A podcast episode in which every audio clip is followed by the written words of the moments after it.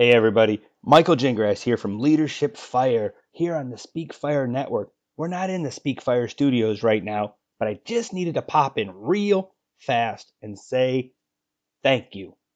Thank you, thank you, thank you. Here at Leadership Fire, we have had an overwhelming support from subscribers and listeners, and we just need to say thank you.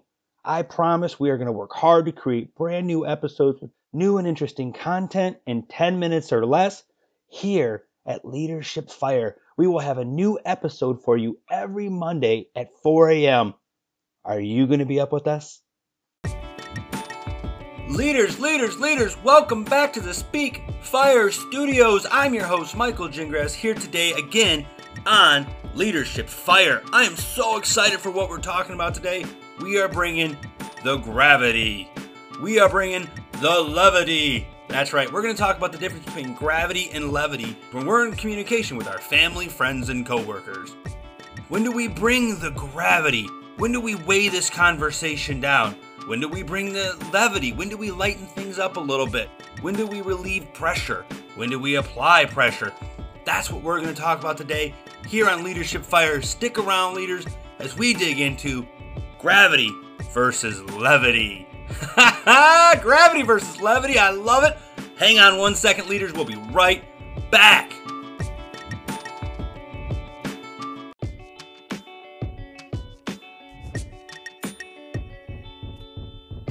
All right, leaders, let's get into it. Gravity versus levity. I want you guys to understand that this is an important differential. That when you're leading in communication with your team, your friends, your family, what we're going to focus on today is in your business life. But you can apply this to your personal life as well. When do we use gravity versus levity? See, here's the thing when we're leaders in a business, right? When we're owners, entrepreneurs, managers, crew leaders, whatever we are, whatever your role, when you're in that supervisor role, then you have to understand what you say matters a lot. Not just what you physically say, but your tone and the tempo of what you say. And I'm sure you understand that, so I'm not going to spend a lot of time on it.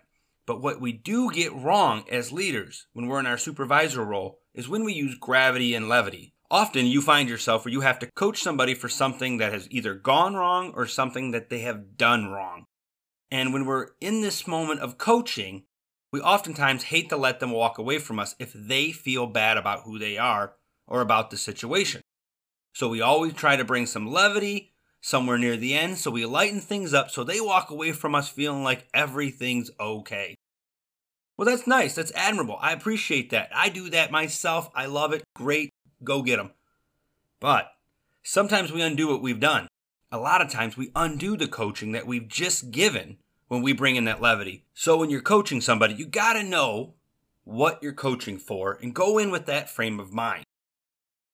What I like to think about is there's behavioral problems, things they could have controlled, and you're coaching them because of behavior, or mistakes, things they probably or maybe could have gotten right, but they got wrong. It's not an issue of behavior. They weren't malice in their decision. They just got it wrong. And so now we need to teach them something. When you're going in for behavioral things, think gravity.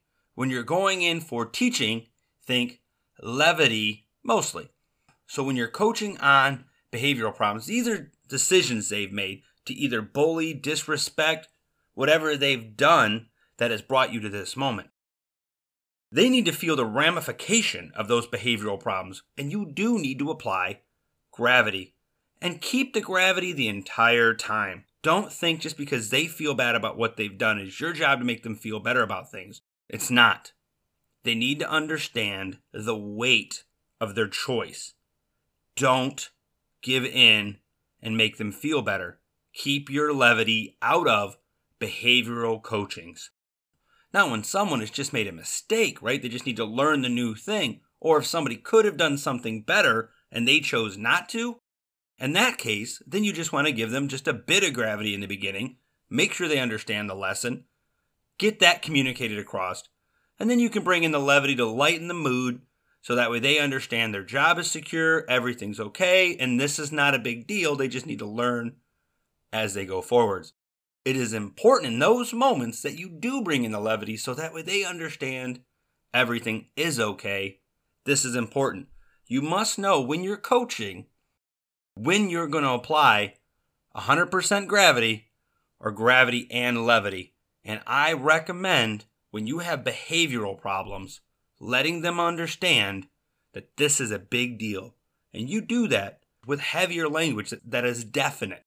Now let's get into general communication with your team. You can't just assume that your intentions are understood.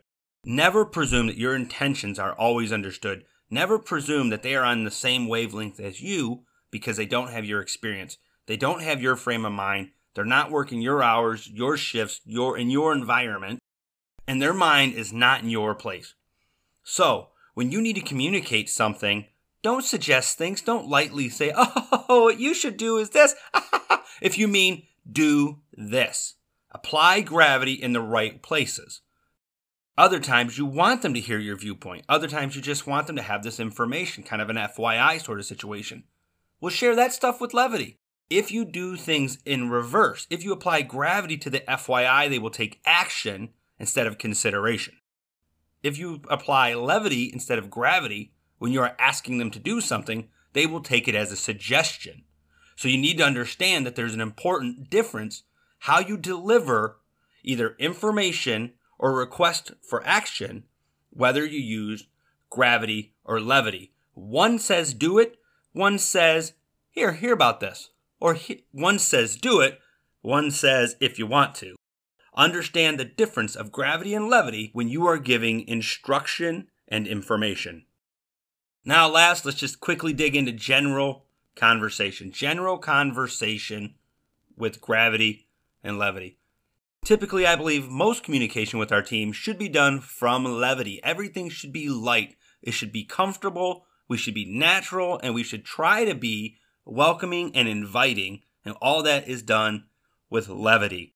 So if you find yourself walking around in gravity, in heaviness all the time with a stern face and a stern voice and a firm everything, then you need to relax a little bit, even if it's just an effort that you put out so that way they see you differently. Remember, we're always on stage. If your people are looking at you and you always seem like you're walking in gravity, then you're not approachable. You're not easy to talk to, you're not approachable, and you're not a fun coworker, let alone supervisor.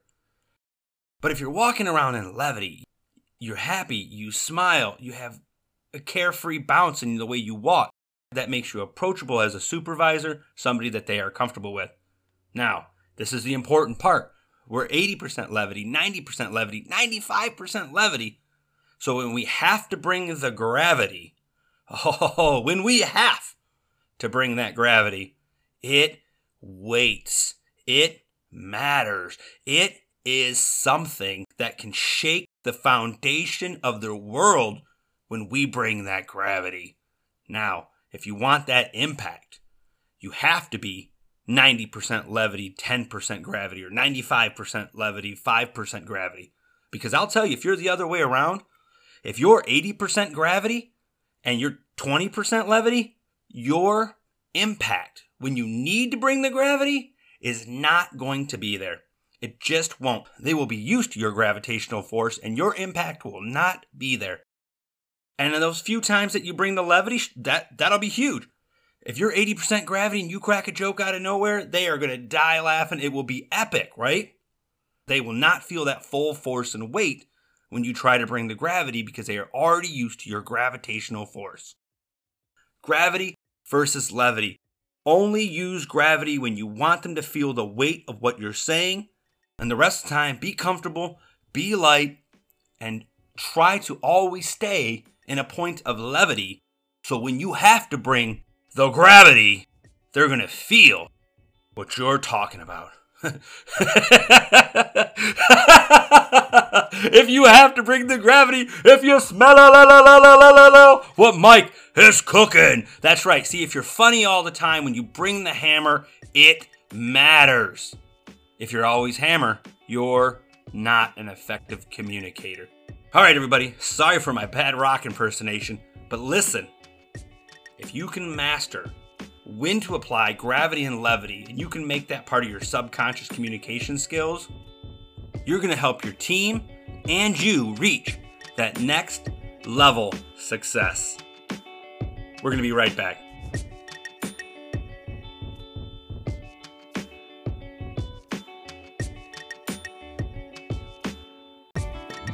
Everybody, welcome back.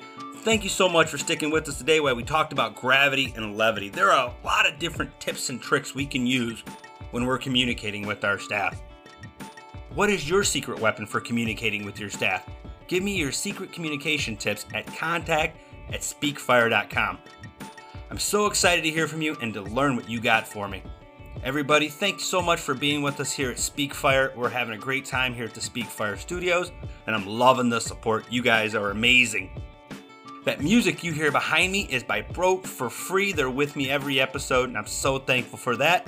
Get on over to speakfire.com, check out all the other shows on the network. Bobby Berg at Student Fire, Sean Brasfield at Young Fire, and Aisha Thomas over at Internal Fire. You guys have got to check out all the shows on speakfire.com. I got a new episode of Leadership Fire. It comes out every Monday at 4 a.m. Are you going to be up with me?